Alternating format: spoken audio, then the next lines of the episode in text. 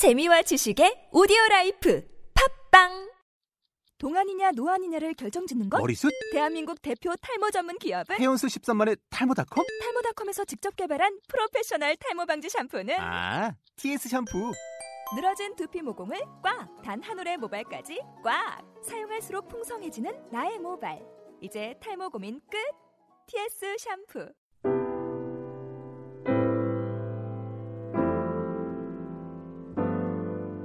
오늘의 본문은 요한복음 10장 19절로부터 30절까지입니다. 말씀은 김윤민 목사님께서 전해주시겠습니다. 성경이 기록된 목적은 우리로 하여금 주님을 믿고 영생을 얻게 하려 하고 하려 함이라고 말씀하고 있습니다. 그런데 당시 유대인들은 많은 사람들이 믿지 않았습니다. 왜 그들이 믿지 않았는지 오늘 말씀을 통해서 보여주고 있습니다. 왜냐하면 예수님의 말씀에는 심판적인 요소가 있기 때문입니다. 그래서 똑같은 복음의 말씀을 듣고도 어떤 사람은 믿고 어떤 사람은 믿지 않는 그런 반응으로 나눠집니다. 한쪽에서는 주님의 말씀을 듣고 기뻐하는데 한쪽은 믿지 않고 오히려 분노하고 완악해지는 것을 보게 됩니다. 오늘 본문의 사건은 어제 수요 예배 때 읽은 나는 선한 목자라는 주님의 말씀을 계속 이어나가는 것을 보게 됩니다. 이 말씀을 듣고 사람들이 분쟁이 일어납니다. 그래서 19절 말씀에 보니까 이 말씀으로 말미암아 유대인 중에 다시 분쟁이 일어나니 그 중에 많은 사람이 말하되 그가 귀신 들려 미쳤건을 어찌하여 그 말을 듣느냐 하니라. 예수님의 말씀을 받아들인 사람과 받아들이지 않는 사람으로 나눠지는데 이것이 바로 심판이 이루어진 결과로 보게 됩니다.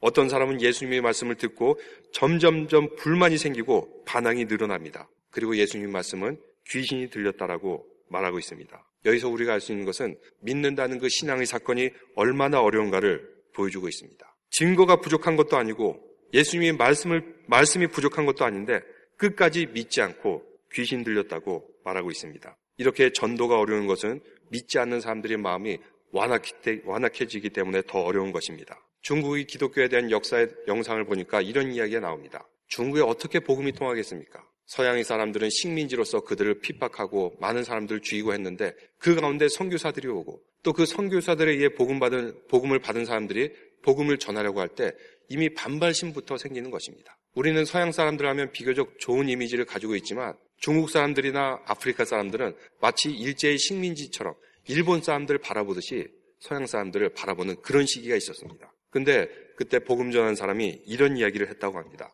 돼지 이야기를 하면서 돼지가 어느 날 하늘에서 감이 떨어졌는데 그 감을 열심히 먹고 그 다음에 이 감이 어디서 왔는지 찾지를 못해가지고 두림번거리기만 한다.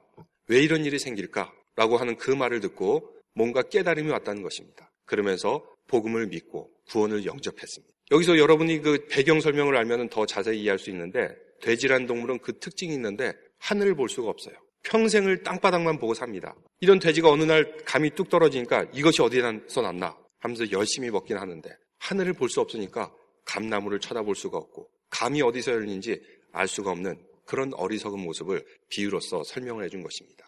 왜 복음을 받아들이기 힘드냐면 우리가 땅의 것만 생각하고 세상의 것만 생각하고 보이는 것만 생각하기 때문에 우리는 하나님 나라를 알지 못하고 영적인 세계를 알지 못하는 그런 사람들에게 복음을 전하기 힘든 것입니다. 근데 우리가 영성 생활을 함을 통해서 이 세상에 보이는 것 그 이상의 그 무엇, 하나님 나라가 역사하는 그것을 보게 된다면 우리는 하나님 나라를 확신할 수가 있고 그리고 복음의 구원을 영접시킬 수가 있는 것입니다. 그래서 과학자들도 그렇습니다. 실제적으로 검증이 되지 않는 것은 없다라고 생각합니다. 그래서 범죄 수사를 하며 하는 것을 봐도 재판을 하는 것을 봐도 분명히 정황과 심증은 가는데 딱히 물증이 나오지 않으면은 죄인이라고 이렇게 단정 지을 수 없는 그런 안타까운 상황을 보게 되는 것입니다. 과학적인 사고에 너무 매몰되어 있으면은 보이지 않는 그 세계에 대해서 알 수가 없는 것입니다. 그래서 또 다른 과학자들은 이렇게 얘기합니다. 내가 눈으로 직접 볼 수가 없고 이것이 보이지 않는다고 해서 없는 것은 아니다. 눈에 볼 수 없으면 없는 것입니까? 실제로는 눈에 볼 수 없지만 존재하는 것들이 너무나도 많습니다. 과학자들이 증명 못하지만 존재하는 것들이 너무나도 많아요. 이런 것을 미스테리라고 얘기하죠. 알 수 없는 것이 우리는 너무나도 많습니다. 유대인들은 예수님 말씀을 아무리 들어도 기적이 나타나는 이적을 보아도 그들은 믿지를 않고 오히려 예수님께 귀신 들렸다고 말하고 있습니다. 믿을 수 있는 그 길은 오직 예수님의 말씀과 그 이적에 있음을 우리는 알 수가 있습니다. 21절 말씀을 한번 다 같이 읽어보겠습니다. 어떤 사람은 말하되 이 말은 귀신 들린 자의 말이 아니라 귀신이 맹인의 눈을 뜨게 할 수 있느냐 하더라. 네. 어떤 사람은 믿기 시작합니다. 왜냐하면 귀신은 도저히 이적을 행할 수가 없다는 것입니다. 근데 그 이적이 어떤 이적이냐면 사람을 살리고 생명을 주는 이적. 물론 때로는 악한 영이 역사에서 신기한 것을 보여주기도 하지만 예수님께서 하시는 그 사역은 단순히 신기한 것이 아니라 사람을 살리고 회복시키는 그런 이적을 보여주셨습니다. 이것은 귀신이 할 필요가 없죠. 그리고 귀신이 이런 일을 해서도 안 되죠. 오직 예수님께서는 하나님이 아들이시기 때문에 구원자이시기 때문에 이런 일을 할 수 있다고 말씀해주고 있습니다. 우리의 인생을 만나는 여러 가지 사건들, 하나님께서 섭리하는 그 역사적인 일들, 우리는 그 의미를 알아야지 참된 믿음이 생기게 되는 것입니다. 이번에 카일라 밀러라는 그런 여성이 어, 선교 활동을 하다가 그만 순교하고 말았습니다. 그 여인이 쓴 그 레터, 어제 정인조 목사님께서 읽으셨지만 참 많은 감동을 주고 있습니다. 그 감옥 가운데 분명히 하나님을 일을 했는데 그녀에겐 좋은 일이 생기는 것이 아니라 오히려 IS에게 잡혀서 억류되는 그런 사건이 발생하게 됩니다. 아마 그 여인은 모르긴 몰라도 굉장한 디프레션에 빠졌을 것입니다. 좌절에 빠졌을 것입니다. 두려웠을 것입니다. 그렇지만 가족들과 외부 세계에는 걱정하지 말라고 안심시키면 그런 레터를 보낸 것을 보게 됩니다. 만약 그 여인이 그 상황에 나에게 왜 이런 일이 생기지? 도대체 나는 이 감옥에 갇혀서 무엇을 하고 있는 거야? 이 상을 물으면은 도저히 답을 찾지를 못합니다. 그렇지만 그 여인은 그 사건 가운데서 하나님께서 원하신 것이 무엇인가?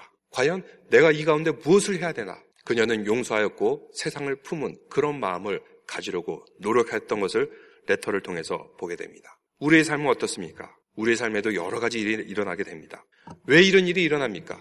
우리가 다음에 보면 알겠지만 나사로는 예수님께서 바로 구원해 주시 않아서 그만 죽는 그런 사건도 일어나게 됩니다. 병들고 아프고 그런 비극적인 일들. 왜 이런 일이 일어납니까? 우리는 그 순간 가운데 이 사건이 나에게 어떤 의미를 주는지 깨달을 때만이 하나님의 믿음을 알 수가 있습니다. 하나님의 섭리를 알 수가 있습니다. 근데 이런 여러 가지 일들을 피상적으로만 보고 외형적으로만 보고 자기 중심적으로만 보게 될 때 이 사건 하나하나가 나에게 의미가 없고 시험에 빠지고 좌절할 수밖에 없어요. 근데 이 사건 하나하나 가운데 분명한 섭리가 있고 하나님의 뜻이 있습니다. 지난한 여러분 기억을 생각해 보십시오. 때론 내가 초조했고 불안했고 안달했던 그런 모든 것들. 그럴 걱정이 필요 없었는데 괜히 그러지는 않았습니까? 우리의 삶 가운데 있는 모든 일들 가운데 하나님의 역사는 그 믿음으로서 승리하시기를 바랍니다. 22절 이하에는 시간이 또 지나간 상태를 얘기하고 있습니다. 시간이 지나간 다른 장면을 얘기하는데 22절 말씀해 보니까 예루살렘의 수전절이 이르니 때는 겨울이라. 겨울에 수전절이라는 말씀을 하고 있습니다. 수전절의 기원을 보면 BC 170년경에 있었던 사건을 바탕으로 하는데 BC 170년은 말라기 이후입니다. 그래서 우리 성경에는 그 기록이 나타나지 않아요. 그렇지만 마카베오라는 외경에는 그 사건이 기록되어 있습니다. BC 170년경에 그리스 세계의 안티오쿠스 에피파네스라는 왕이 예루살렘에 쳐들어가서 그리고 약 8만 명을 학살하게 됩니다. 당시에 인구가 많지 않았기 때문에 8만 명을 학살했다는 것은 정말 모든 사람을 다 죽이려고 했던 거나 마찬가지입니다. 또 성경을 다 태워버리고 기록하지 못하게 했고 또 이스라엘에 있는 그 선, 성전에 그리스의 제우스 신상을 갖다 놓고 이스라엘 사람들이 불경하게 생겨하는 돼지를 갖다 놓고 이것을 제사 지내려고 했던 것입니다. 이것은 이스라엘 민족성을 완전히 말살시키려는 그런 의도였던 것입니다. 이런 상황 속에서 BC 164년경에 마카비와 그 형제들이 혁명을 일으켜서 그 어, 그리스 세력의 군사들을 다 몰아내고 승리로 이끌게 됩니다. 더러워진 성전을 청소하고 그리고 이 청소한 날을 기념하여서 수전절이라고 말하고 이것이 한우카의 기원이 되는 것입니다. 한우카는 깨끗하게 했다 그런 뜻을 가지고 있어요. 그래서 어, 우리는 크리스마스를 즐기는, 즐기는 그런 시절에 유대인들은 한우카의 절기를 맞이하게 됩니다. 그 의미는 빛의 절기로서 이스라엘이 속박으로부터 자유했다는 의미를 가지고 또 성전을 깨끗이 했다는 정결의 의미로 등불을 달고 있습니다. 예수님이 거늘던 그 행각에 등불이 달려 있다는 것을 우리는 상상할 수가 있습니다. 그때 사람들이 와서 질문을 하고 있습니다. 24절의 말씀에 보니까 유대인들이 에워싸고 이르되 당신이 언제까지나 우리 마음을 의욕하게 하려 하나이까 그리스도이면 밝히 말씀하소서 하니 여기에 대해 25절에 예수님께서 대답하시되 내가 너에게 말하였으되 믿지 아니한도다 내가 내 아버지의 이름으로 행하는 일들이 나를 증거하는 것이거늘 너희가 내 양이 아니므로 믿지 아니한도다. 왜 유대인들이 믿지 않은지 거기에 대해서 분명하게 말씀하고 있는데 그것은 내 양이 아니기 때문이다. 양들은 목자의 음성을 듣게 됩니다. 눈이 어둡고 갈 길을 알지 못하지만 목자가 오라 그러면 오고 목자가 가라 그러면 가는 자신의 주인의 음성을 알게 됩니다. 근데 자신의 주인을 알지 못하게 될 때는 목자 양들은 그 음성을 듣지 않고 계속해서 엉뚱한 길을 가게 됩니다. 그래서 26절에서 27절 계속 말씀하신데 너희가 내 양이 아니므로 믿지 아니한도다. 내 양은 내 음성을 들으며 나는 그들을 알며 그들은 나를 따르느니라. 내 양이 아니라는 것은 그 사람들이 주인을 따로 두고 있다는 것입니다. 예수님을 주인으로 모시면 그 말씀을 알아듣고 따랐을 텐데 주인을 따로 두고 있으니까 믿어질 리가 없다는 것입니다. 다른 주인을 모시고 있는데 어떻게 그 말씀이 들리겠습니까? 오늘 우리의 삶은 어떻습니까? 여러분은 누구를 주인으로 모시고 있습니까? 세상이 그 무엇이 사로잡은 나를 나를 사로잡고 주인이 되거나 아니면 내 스스로가 나의 주인이라고 생각하게 되면은 하나님의 말씀을 아무리 들어도 소용이 없습니다. 그 말씀이 나에게 들려지지 않고 믿어지지가 않는 것입니다. 우리는 주님을 나의 참된 목자로 생각할 때 주님의 말씀을 들을 수가 있습니다. 믿지 않는 사람의 경우에도 주인이 바뀌게 되면은 주님의 말씀을 믿고 따르게 됩니다. 근데 여전히 예전의 주인을 계속 가지고 있고 거기에 머물러 있게 된다면 주님의 말씀이 들어왔다가 다시 나가게 됩니다. 서로 주인이 다름으로 이해되는 것이 힘든 것입니다. 그래서 예수님께서는 오늘 성경 말씀에 너희는 내 양이 아니다. 주인이 따로 있다. 그렇기 때문에 내가 아무리 좋은 것을 보여주고 좋은 말씀을 해도 너희는 듣지 않는다고 말씀하고 있습니다. 마지막으로 우리가 28절과 29절 말씀을 한번 같이 읽어보겠습니다. 내가 그들에게 영생을 주노니 영원히 멸망하지 아니할 것이요 또 그들을 내 손에서 빼앗을 자가 없느니라. 그들을 주신 내 아버지는 만물보다 크심에 아무도 아버지 손에서 빼앗을 수 없느니라. 우리가 주님을 모시고 구원주로 영접하게 되면은 첫째는 영생을 약속하신다. 그리고 둘째는 절대로 빼앗기지 않는다. 우리를 보호해 주시겠다고 약속하고 있습니다. 구원을 확정했다는 것이죠. 예정하셨다는 것입니다.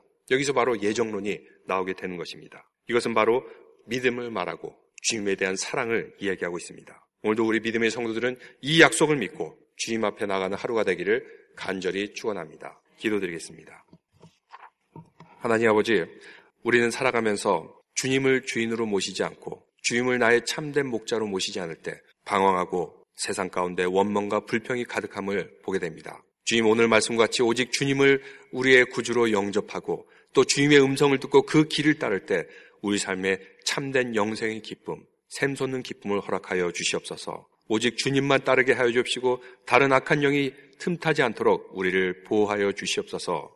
우리는 여러 가지 사건들과 일들을 만나면서 거기에 압도되어서 진정 하나님께서 원하시는 섭리하는 역사를 잊어버릴 때가 많습니다. 주님 우리의 매 순간마다 만나는 사람마다 이 가운데 주시는 하나님의 뜻을 깨닫게 하여 주옵시고 그 의미를 깨닫게 하여 주옵시고 하나님이 그 사명을 성취할 수 있도록 우리를 함께 동행하여 주시고 힘과 능력도 허락하여 주시옵소서.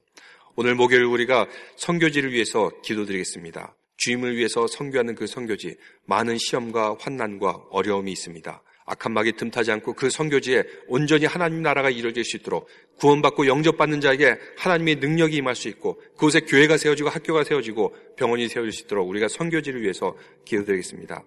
하나님 아버지 선교지에 주님께서 친히 역사하여 주시옵소서. 니카라카에 있는 이창희 선교사님과 그 부부 함께하여 주시사